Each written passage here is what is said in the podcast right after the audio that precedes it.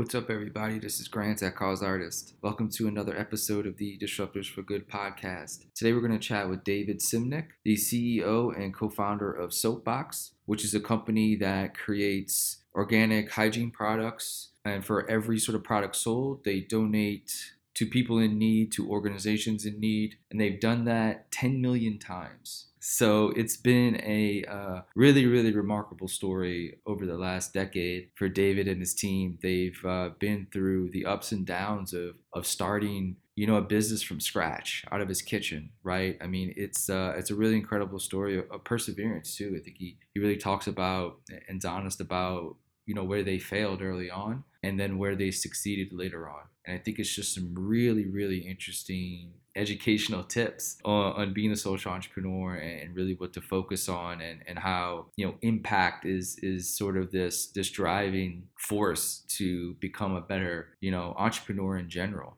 And he talks about the impact that they have made and, and, some of the statistics behind what happens when consumers buy from businesses who who are building these ecosystems of giving back. I think it's uh, really, really like impressive, and we're finally getting data back that shows when we buy from you know social impact brands what actually happens on the back end from an impact point of view, not only globally but here locally in America. It's a really powerful conversation. I, I, I love geeking out over a lot of this this stuff uh, around e-commerce and branding and you know the impact model of, of they're working with with organizations and, and how they have really really uh, really worked together um, with organizations who are doing amazing work. It's uh, it's really just been a really cool journey for for David, man. I'm so happy for him and his team, and he turned down an acquisition offer right? And we go over how that process was like and how tough it was or how gratifying it was that he that he didn't take it and, and, some of the thought process behind that. So hope you enjoyed the conversation. Hope everybody's staying safe and, and healthy, of, of, course. And as always, grant at causeartist.com if you have any questions or remarks or people you, you think might be interesting for, for the show. Also, check out Investing in Impact, the new podcast that we have that where I interview a bunch of people from the finance side of things and what their thought process is like in, in investing in social, you know, impact companies and, and social entrepreneurs. Also have a new podcast called Tools for Scale, where I,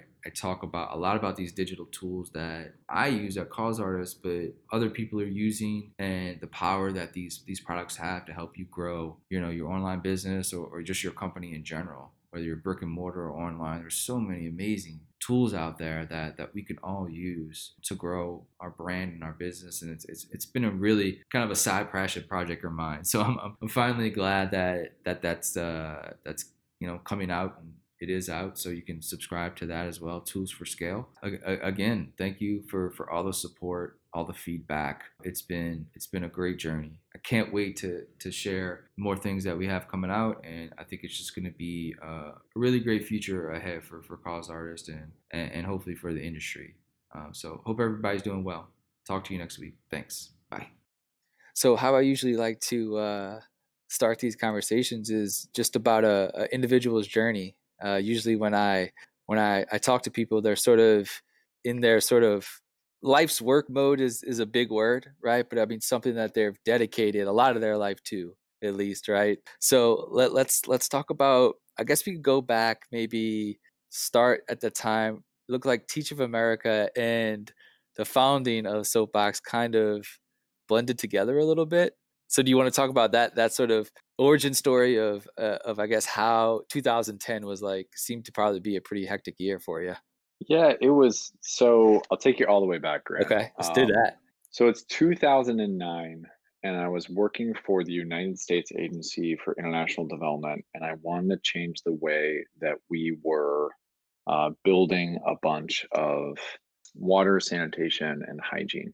Okay. Um, so I was I was working at this like this subcontractor for the United States Agency for International Development, and I was the lowest of low on this totem pole at this one organization, and they had me researching previous projects that either were a success or you know had a long way to go.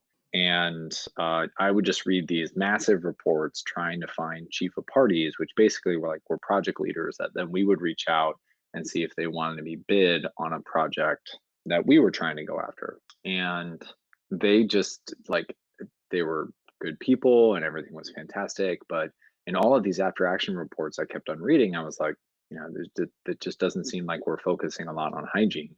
Whereas there was a lot of growing focus on water. Um, Mm. there wasn't so much on sanitization. And I got to give the Bill and Melinda Gates Foundation a lot of credit because they drove a lot of focus towards how important sanitization is in terms of people's health and public health. Mhm. Um, but there just wasn't a lot of focus on hygiene back in 2009. So I called up one of my best friends and I said, Hey, we're going to start a soap company. And every time we sell an item like Tom's shoes, we're going to donate a bar of soap. And he was like, What? like, "You- what? The, the, nor- the normal response. Yeah, and well, I mean, I think the other, like, he was just like, I don't know if you've heard of these companies called Unilever or Procter and Gamble or Colgate Palmolive. You know, they're just kind of small. And He's like, well, how how are we going to survive and, and thrive and, and fight against these massive behemoths? And uh, with a lot of gumption and a ton of hubris and little know-how, uh, I just Googled how to make soap, started making it in my kitchen. Kid you not, literally started a miniature fight club in my college house while all being 22 years old. Which the funny thing about all this, Grant, is that like people legit thought I was starting a fight club.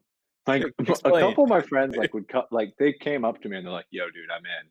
I'm like, "What are you in on? Like, if you want to come to the like the traders market or the farmers market with me and like help me sell some soap," and they're like, "Cool, cool, good cover." Good cover. And I was like, "What? Why are you taking your shirt off? This is weird." so, and then I think I think the other funniest part of this is, and it's absolutely true, is my landlord. I'm pretty sure thought I was making meth because like that. I can see that. soap. You're totally like you know, it's and thankfully Breaking Bad wasn't that popular, uh, and I don't even know if it was out by then. But the point is, is that people like people assume that I was either trying to fight them or sell them meth, which were like the farthest thing away from this do-gooder idea of I want to sell natural personal care products uh, that then can fuel giving back. We started with incredibly humble origins and just kept on growing. when you, called your, your friend, did he eventually is he the eventually come on as as a partner, as a as a co-founder, or did he was he just there for you to be like, no, don't do this, and then that was it? You never heard from him again, is he? I I wish. Um, so so Eric, not I wish that like I, I wish Eric were still a part of the team today. Um, but Eric and then Dan joined soonly thereafter, and then Stephanie joined about a year in. Those are the original four. We kept on building it for the first year and a half, two years, and then Stephanie was like, "I want to go back to grad school." Um, I was a teacher uh, through the Teach for America program and then uh, Dan and Eric both were IBM consultants. And then, uh, you know, uh, at the beginning of 2013, uh, Eric got us on a phone and was like, "Hey guys, I don't, I don't think I want to do this full time." So we just kept on on building and growing, and and uh, you know, Eric and I are still best friends. Stephanie and I are still best friends. We all text pretty frequently and and just stay in each other's lives. I was the de facto uh, I was a part of, of both wedding parties of both Eric and, and Stephanie, so that's good. Uh, but I but I think what's really interesting is the the the most important decision. I will say this time and time again that you could make as a early entrepreneur is who you building this with. Mm-hmm. Because I am straight up work married to Dan Doll. Yeah. Like like I Huge man. huge. I, yeah, but I but it's also like I know how to order for him in every type of genre of restaurant. I know what upsets him. I know his sleep schedule.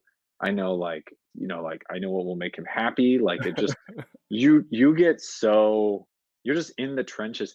There are weeks that he spends more time with me than he does his actual family and wife. yeah. Oh no, I I, I So- believe that. You and and you get right and, and i think i think also that you will the person that you choose as your co-founder like you will start to become more like and they will become more like you so so do do they have abilities and strengths that complement your weaknesses and vice versa and i can say you know without a shadow of doubt that that dan doll is a better man in a lot of ways than i am therefore thankfully over the years, I've I've started to become more like him, and I, I would hope that he would say the same about me. The origin stories to me are are, are just the some of the most important most important ones, and and I think what now uh, back in 2000, you know, nine and ten, there wasn't. I mean, I think the whole reason I started Cause Artists is because I saw these startups coming out of sort of the Toms revolution of, of that sort of idea of a business model, right? And, and sort of seeing how impact models change now, you know, over time.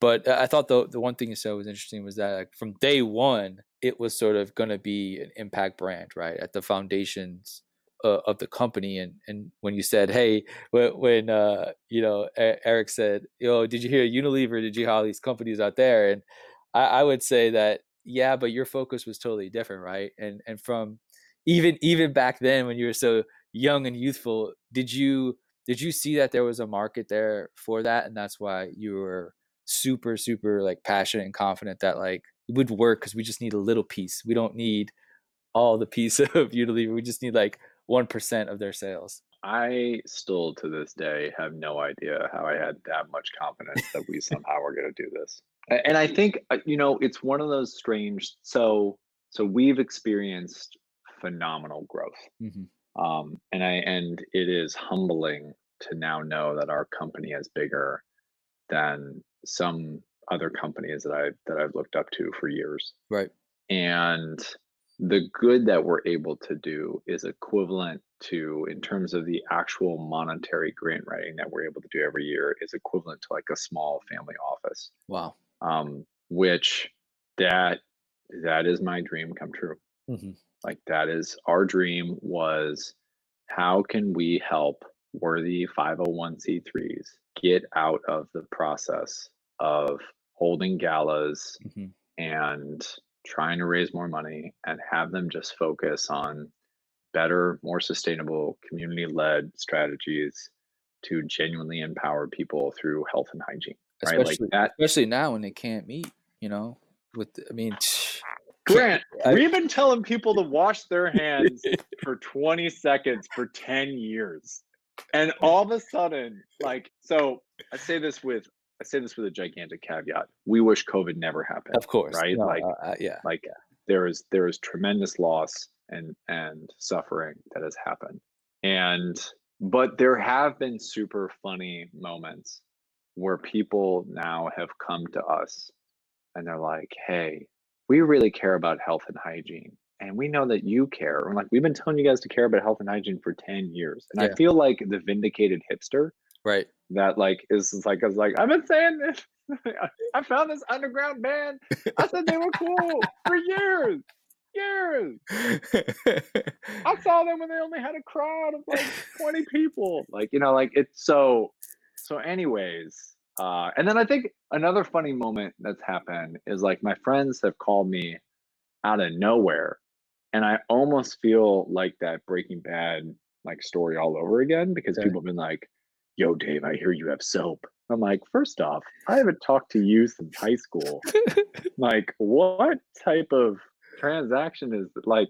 Same thing with hand sanitizer. Like one of my friends text messaged me a couple days ago, even in June, and was like, "Yo, you have hand sanitizer?" I was like, "Dude, go to our website." Go, go to go to any of the retailers who stock our products. He's like, yeah, I know, but do you have hand sanitizer? like, like, you come get it from your house, like or, yeah. it was like it was like, when can I stop by? I was like, go to our website. I was like, I won't like. This is not. I'll meet you by the corner. Like, bring like dollar bill. You know, like what? Yeah. How early Look. on was the the nonprofits? Did you seek them out? Did they seek you out? Like, how early on was was that part where you could where where the company was at a place right where you could actually make those commitments?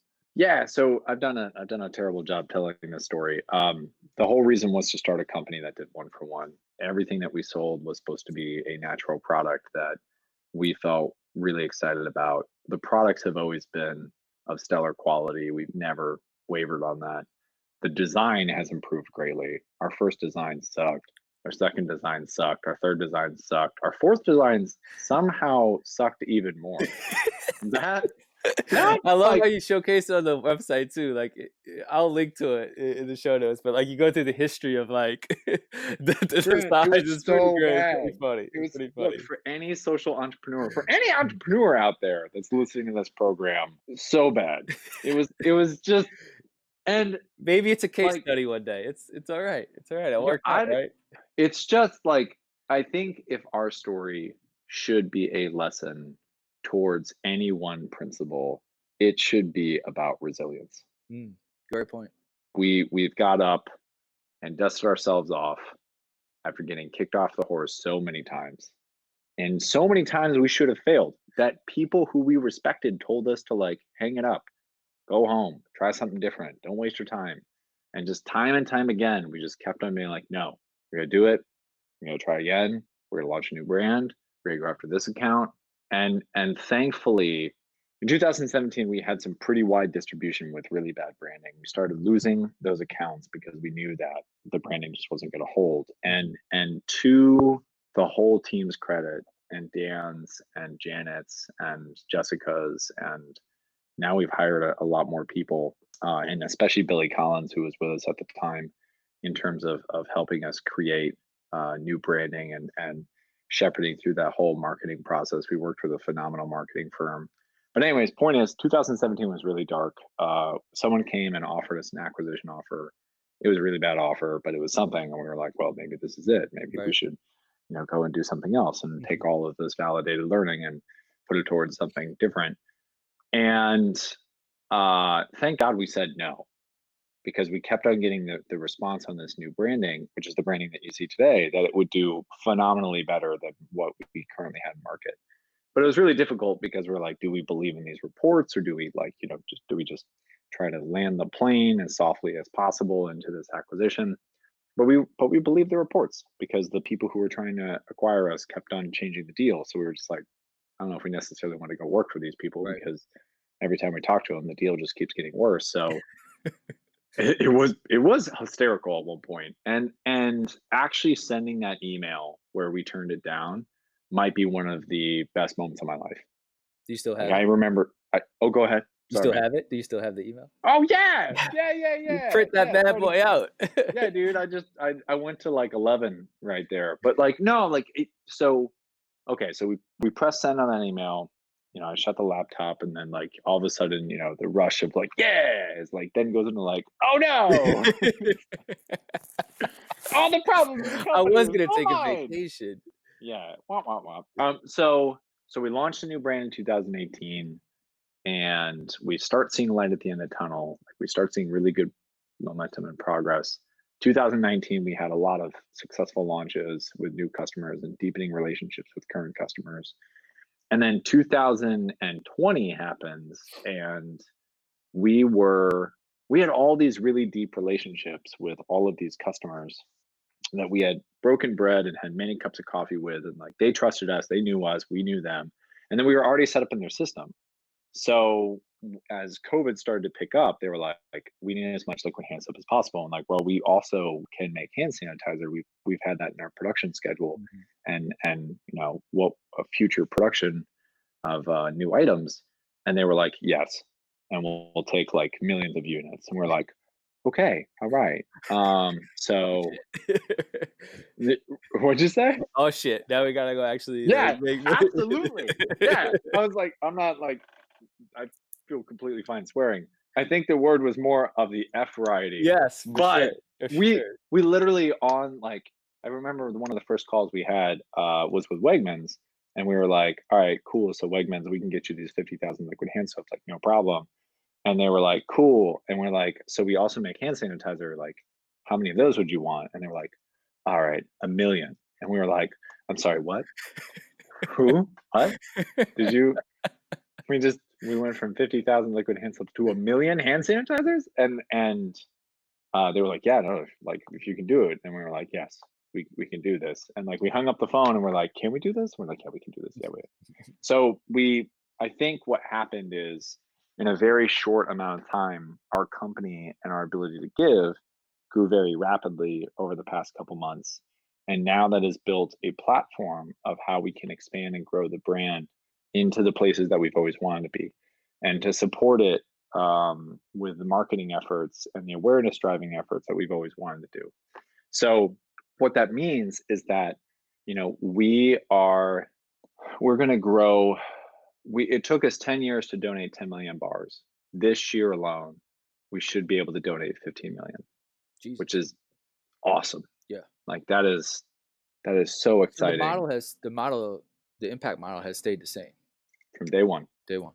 That's pretty powerful, man. Let's talk a little bit about that because I think uh, being sustainable as a company is, especially as like a you know a social enterprise, a, a impact brand. I think we we so bad. I think want to be able to to make that impact, you know, first. But I think being ten years in it, I, I think probably after year two, you're like, okay, I need to focus on the business 80% of the time and maybe the impact 20% of the time rather than the reverse because in order for that impact to happen the business has to obviously succeed. So how has uh, i guess from your perspective taking a step back now right 10 years later ha- have you looked back at, at the impact that has been made and- and kind of pat yourself on the back's of bad a bad term right but take a deep breath and be like man we really did something like really cool like we're still doing it right? But like i think taking the time to reflect on you know impacting people's lives in in a small way whether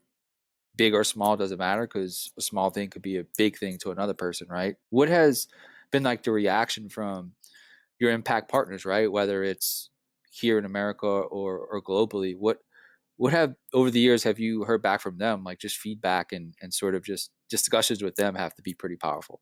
That's a great question, Grant. Um, we are incredibly honored and privileged to work with so many amazing partners.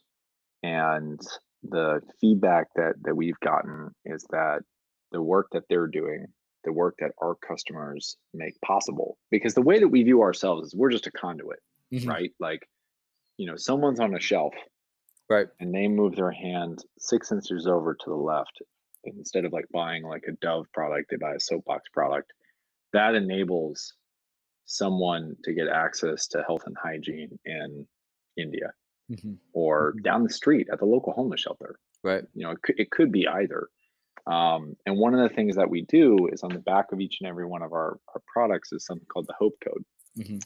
and you can actually take that unique code on that one particular item to our website punch it in and see exactly where that other one for one goes Hmm. so i think i think for us our commitment to our customers for that transparency is incredibly important what's so cool is our our partners basically come to us and they're like hey we have this big bold crazy idea in terms of aid partners uh-huh. uh, and we want you to fund it. And most of the times, because we've we've had four or five years and we've done audits and they've been audited by Charity Navigator and GuideStar and all Mhm. these other ones, and we're just like, great, do it. That's awesome. Do it. We'll fund it. hmm So um, some statistics that I think are absolutely insane and that like get me out of bed every morning. We saw an 85% reduction on diarrhea related illnesses Hmm. um, in a six month longitudinal study in two of the most eastern provinces of India, where it was us, it was the it was Rotary International, and it was I'm forgetting the other partner, but basically Clean the World was our implementing partner that we then funded all the soap for that to happen over six months. This was tens of thousands of children of which the study was done over, and if you see an 85% reduction in diarrhea diarrhea related illnesses, of which diarrhea diet blah, blah, blah, diarrhea cause death oh yeah is one of the top five reasons why children die in the world, right? Yeah. So like so so the it's craziest like malaria then like diarrhea it's crazy Right. yeah yeah which makes no sense. Yeah, which crazy. makes no sense, right? Like you have malnutrition, you have acute Yeah. respiratory diseases, like that. It just it doesn't make like children should not be dying right because they can't get access to clean water and hygiene. Mhm. right? Children shouldn't be dying for any of like preventable reasons in the first place, but but because of soap, right right, or Right. water, like that that that is just, in my opinion, that's an inefficiency in the global supply chain. Yeah. No That totally. is caused by politics or is caused by mismanagement or inequity or whatever, however the lens you want to do that. So for us, it was always just like, cool. What if you could actually turn what some people think is this big, bad, terrible thing of capitalism into an engine that actually like funds back into the inequalities that this system creates. hmm And and I'm a capitalist. Like I like Yeah. I love seeing capital work efficiently. Yeah. I just love also seeing people care as the more educated the consumer base gets about where they're spending their capital. Because you change where someone spends their dollar and you can change social good.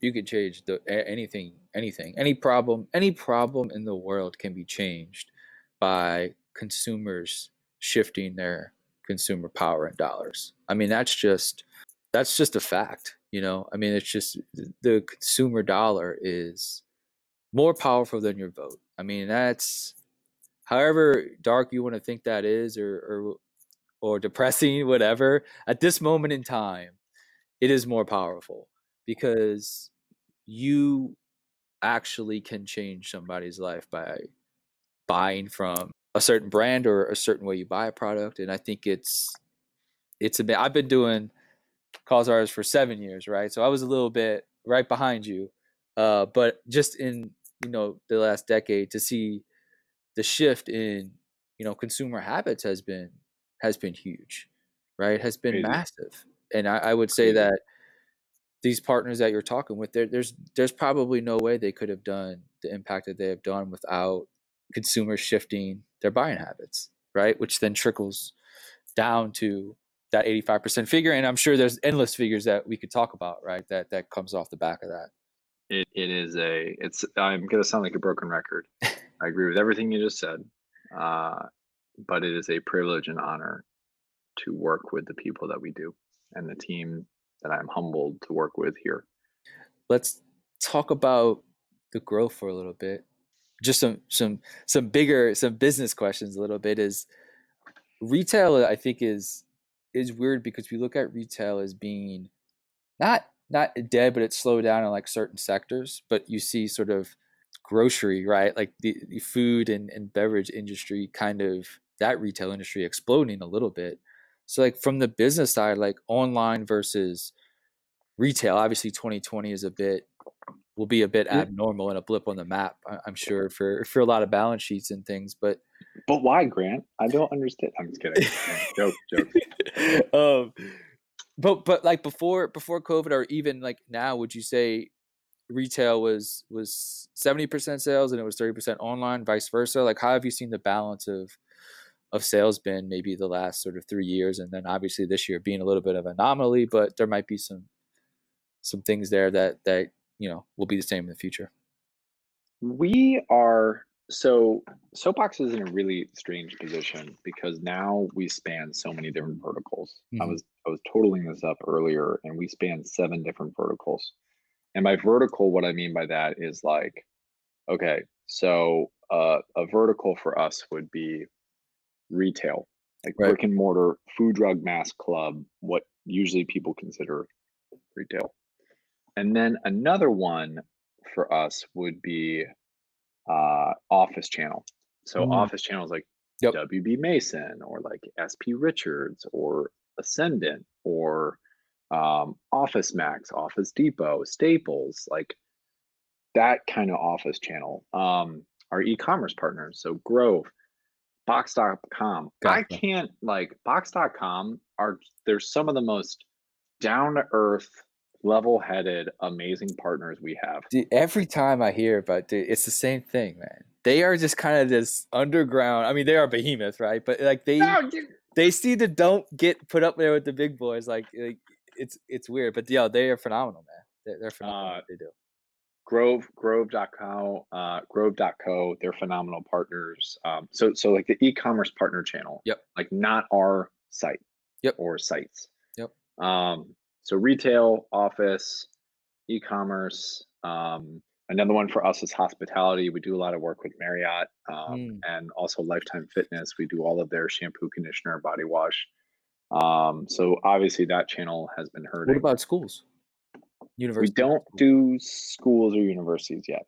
Um, we might, in a weird, strange way, actually take care of them through the office channel.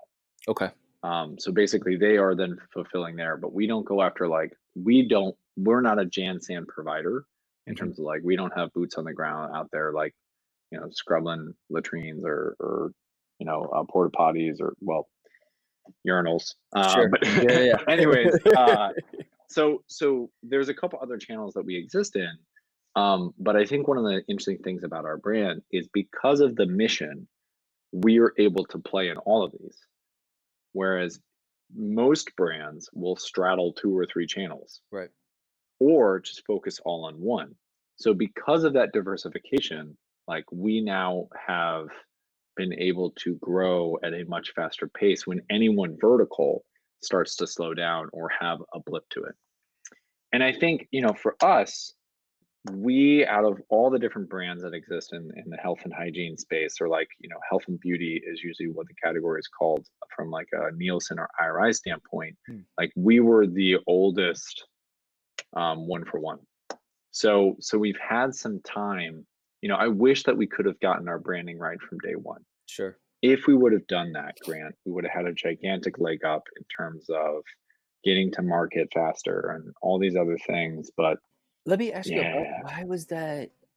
Why was that so difficult? I think, like in the in the, you know, or why did it take so long to get to get that part right? Um, we didn't know any better. That's that's the that's the honest truth. We didn't know any better, and we also took some bad advice, and Sure. the learning curve was not fast enough for us. And then I think the other thing is is that like if you're a D to C brand, well, if you if your product is zero and ones, right? If you're creating an app or you're creating a website and Right. somehow like or a SaaS product or whatever it might be, you can legitimately re-innovate or change the product overnight. Yep. Great point. Um, you can't do that when inventory is sitting on someone's shelf. Mhm. Like that's Mhm. going to take months, if not years, to try Mhm. to change that. Uh, there are great things about consumer product goods, and there are tough things about consumer product goods. So, what I don't envy in all my other friends who are tech entrepreneurs is that you can wake up and Google is now doing your thing for free, right? And you're like, you're like, oh, Right, Like, right. Well, Yeah. good game, everyone. Let's pack it up but for for CPG, at least you have a little bit of a heads up. Like you can kind of see where things are going and or review periods are happening. Um, but and the other great thing about CPG or consumer product goods is that uh, uh, the mem- the momentum builds upon itself, right? So it's really difficult to have an overnight success, meaning like within a year you're like whoa, and most of the brands that people see that are overnight successes are actually like 10 or 15 year brands that they just realize now exist. Um, Shea Moisture was around for 25 years. And people were like, oh man, you hear this new brand called Shea Moisture? I'm like, yeah, Ritual has been doing this for 15 years. Like it, it there are a couple brands like Olly, which is O L L Y, Yep. um, that was started by an industry veteran who had been doing it for a decade plus. Like Eric, launch method, school of hard knocks, learned a lot of hard lessons, but had a phenomenal relationship with Target, the retailer, and then basically saw a whole area within that store that was ripe for disruption, i.e., vitamins. And he was like, the consumer is not resonating with this because the front of pack is not communicating clearly to the Yeah. consumer. I mean, Olly does. I mean, when you walk in, they have like seven Right. different types of vitamins, and every Right. single one is branded to that particular focus that Right. this vitamin Right. does. um, RX bar, another great Yeah. example of like a like you know they were chugging along for like a year, uh, and I think it was like a year or two years, and their branding company that they worked with, that was the insight. The insight for Mm. them was uh, they always wanted to put their ingredients on the front of the pack. Like they had that insight. The marketing agency just made it in a, in a much more beautiful package Yeah. that then immediately connected to someone. They were like, "That's what I want." Right. Mhm. So, and then they also caught the paleo trend. Yep. Uh, and and you know, off and away they go. And I think that the other one that I like to refer back to in consumer product goods is um, Halo or Halo Top ice cream. okay, I mean, th- They're they, their their big insight. Oh, what'd you say? they're delicious. Yeah, right. Yeah. But but but what's interesting about that grant is like their whole their innovation was that on the front of the pack, they put the thing that people how many cal- calories, how right, many right. Yep. Because everyone eats a pint, right? You don't buy a pint and eat half a pint. Like people buy a Ben and Jerry's pint and they eat the whole thing and then they feel bad about it. Uh, yeah. Halo Top was like, we need to communicate the thing that people matter, care about most, which surprisingly is not. This is gonna taste delicious. It's gonna. You don't need to feel bad about eating this whole thing, which we know you're gonna eat anyways, Yep. right? And like those disruptive consumer insights, when you get that right, that's where like you can have a one or two year ramp. You're like, well, you see it, it. You see it with the with the seltzer industry does. Uh, I think a very similar thing where on the front it's like this is 99 calories, right? Like it's Right. uh, it's it's it's almost like you have to do that now, right? It, it's almost like the, the trend is is becoming the norm, um, which I think is, is is great, right? Because I think it's no different than looking on somebody's website, right? Like you get what three three to maybe five seconds where a person might just jump to the next one. It's the same thing with with uh, consumer products. I mean, you get that three seconds, and then just like you said, you can move your your hand six inches over, and it's a completely different different story, right? Different brand, different everything. Um, so I think yeah, I think it's it's no different than looking at a website, how fast you can move on to somebody else's website. It, it's the same now with with uh, packaged products. But look, I think innovation in that space is is is can be a powerful thing too, right? I mean, to be able to speak that quickly to somebody and them not even buy it, like let's just say in your case, right? Them not even them just buy it because they like the product, they like your messaging, they like what you're saying.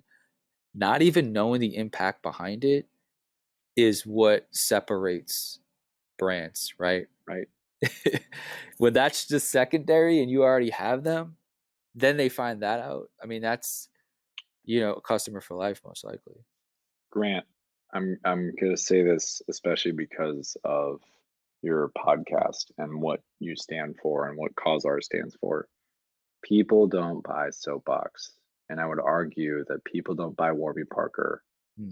and people didn't buy Tom's because of the mission. They bought them because they wanted the product first and foremost. And and it was funny. I was listening to uh, another podcast uh, where um, Impossible, the meatless meat company, Mhm. was talking about how when they designed the Impossible Burger, how they had to make it not just as good but better than meat, and they had to imitate all the things about meat so that meat lovers actually thought it was meat. And and uh, the host was like, "Well, why didn't you just say it wasn't me? Like, why?" And he was like, "Because in order to actually see a reduction in greenhouse gas, because cows and cattle and Mhm. livestock, you know, are a huge contributor to that, and then also, you know, to perpetuate and build this idea of uh, a more just world to, you know, our our animal friends." Uh, they needed to actually subvert consumers into into making them choose a vegan option. Yeah. I Yeah. don't think that we're that devious. Uh, I don't think that Soapbox is out here tricking people into into one for one, uh, and or helping their neighbor who they do not even know. right. Um, right. But I but I think that we lead with it's not about it's not about cause. You're not here for cause. You're here for an amazing deep conditioner that's going to take care of your hair and, and make you think that you're on a, an island with coconuts. Mm. Like that's that's the point. That's the Yeah. product promise. Yeah. The cherry on top is, as you said, when people find out they're like, oh, I did something good. Right? Like that's because they're not in the shampoo aisle and they're not in the liquid hand soap aisle to donate to charity. Most consumers think that they already do that enough. Like that's that's where their heads at. Mm. So they're there to buy for themselves. And you need to hit everything that they care about in the hierarchy of which they care about. And then the cherry on top is the fact that they get back. But I think e- every uh, company that we're talking about here, it kind of goes back to what we said is that using really good design is paramount, right? Like I think the one thing that I, I hope people maybe get out of this conversation is that invest in that early on, um, especially if you're in the package space, because like you said, it's not you can't you can't change you could change a website overnight, but you can't change your inventory overnight.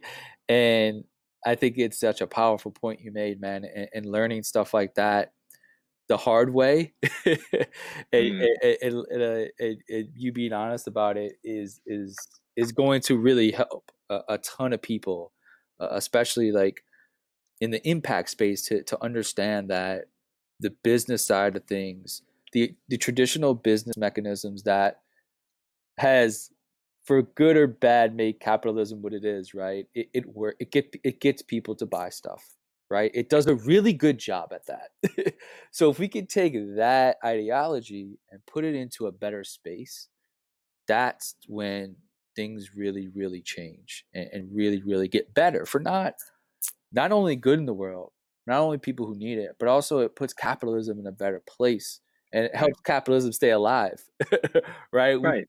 We, that's a that's another main point here. We have to we have to reframe I think it's our job to reframe what, what capitalism can be, right? It's like America. It's an idea that it's not quite finished yet. It can be something. A, a more perfect union that we always strive for. And I think, you know, Grant, to to all your points, like absolutely. Uh, and I think one of the things that you said is that like, how do you make a system better? One of the things that I've noticed is that consumers like a purpose behind your brand are like table stakes. Like there's just like like millennial consumers and Gen Z consumers, and like that is just like cool. So how is your brand through the production of more plastic bottles yep. and and putting more stuff that people probably don't need on a shelf what is your existence or reason for existence like why should i why do you need to exist? Mm-hmm. Uh, it's a good question. no, it's it's a phenomenal like, and I think it's one where you know, like, not to get way too deep, but like throughout college, I was trying to figure out like, what do I want to do? Because I knew I knew enough about myself that I love to work, mm-hmm. and I love to be committed to a cause, and I want to be committed to something that I want to spend day, night, and weekends working towards that I could justify was worth all the time and effort I was going to put into. And making money for my own personal gain just never did it for me. Like it never like clicked and I was like, yeah, like I want to do that because I don't like fancy cars and I don't need a gigantic house and I and I buy clothes I think about once a year because like I'm like, oh, this stuff has holes in it.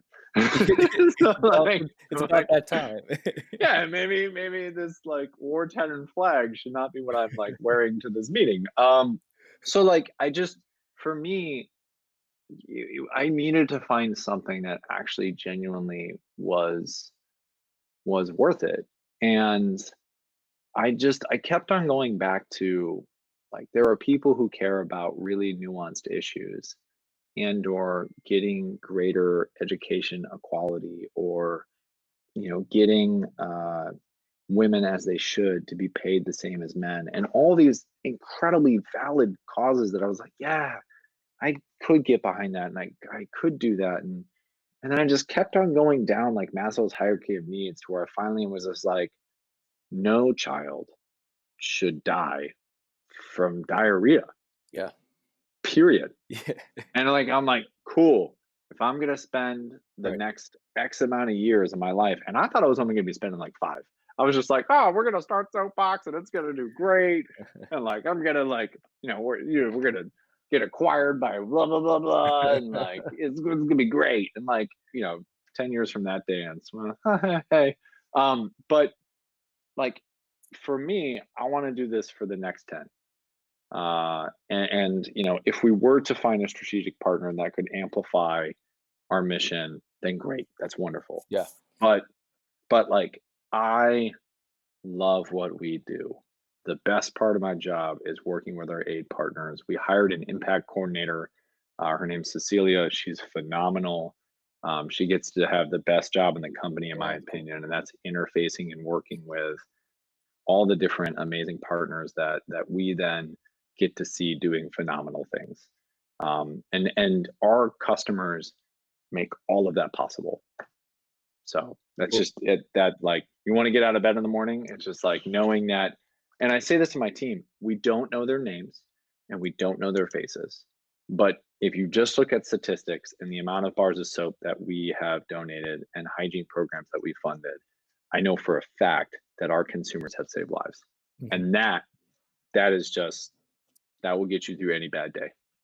Yeah, I think it's it's in and after after this I'll I'll, and I'll I'll wrap it up and end it on the the the future question as we're talking about you know the next five to ten years or so. But uh, I think the one thing you said, I think it's it's really important for I think companies to understand that maybe they can't do both at scale. Maybe they can't do impact by themselves at scale and do business themselves at scale. Where having a real, real deal strategic partner in the impact space, let them do what they do. I think I I, I just love the model of, you know, I think you see companies maybe spin off their own nonprofit, right, within, you know, their company structure. And it's like it might be tough to do everything really, really good. Uh, but I think having seeking out those strategic nonprofit partners, you know, having one person that is a li- liaison to them, and they sort of like really, really that's just what they do every day. To me, that's the perfect marriage of how the business can scale and, and stay sustainable from a business side.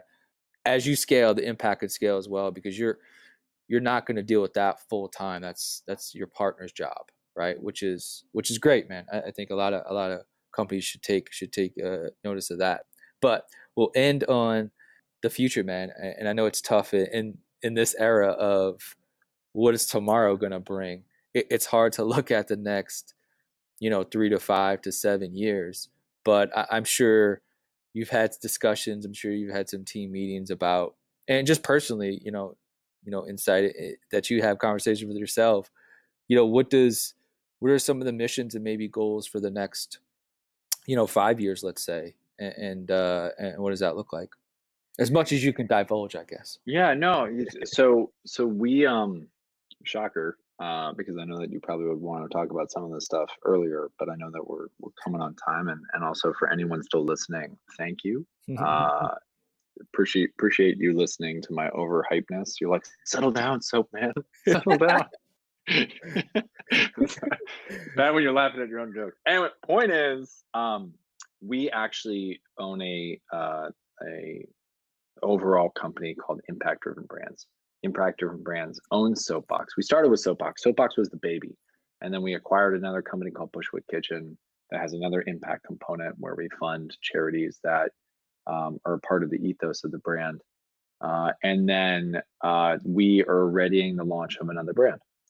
So for us, I am just so incredibly excited for what the total amount of impact that we're going to be able to do and how we're going to be able to through through everything that we need to do on a daily basis through everyday items that you need to buy for yourself and for your family and for your loved ones like how can we make that consumption simultaneously make the world a better place make a more just place that is what I'm super excited about. I know that's super vague. Uh, we have another brand. You're going to see Soapbox in so many other stores in the next couple months, especially in 2021. Um, I think you actually might see some television ads, which is like, like that. that to me is is just crazy. And I, I think making the world, um, uh, um, you know, as you said earlier, like in a constant effort to try to make a more perfect union it's the same thing that we look at in terms of like there are a lot of social justice problems and a lot of social ills how can the consumption of like natural shampoo or liquid hand soap or hand sanitizer like how does that in a small way help and be a part of the solution. That's what i'm excited about. Amazing man. Well thank you for taking the time. I, I know you're busy and I, I, think what what i'd like to do uh, the whole reason i started this uh, I have a, another podcast that just started called uh, Investing in Impact, talking to uh, social impact firms and, and VCs and angel investors and people like yourself who are starting social impact brand portfolios because I think the finance side of all this is very, very important. Just as we're seeing consumers change their habits, I think we're starting to see investors do the same. And I think that is going to be a massive, massive plus for the industry that that we love so much and uh, it's uh, it's really it's really great to see and it's it's great to to to to see real capital that usually goes into traditional markets come into the social impact space at a real level man. And it's uh it can really really disrupt a, a lot of things and you know disrupt it in in a good way.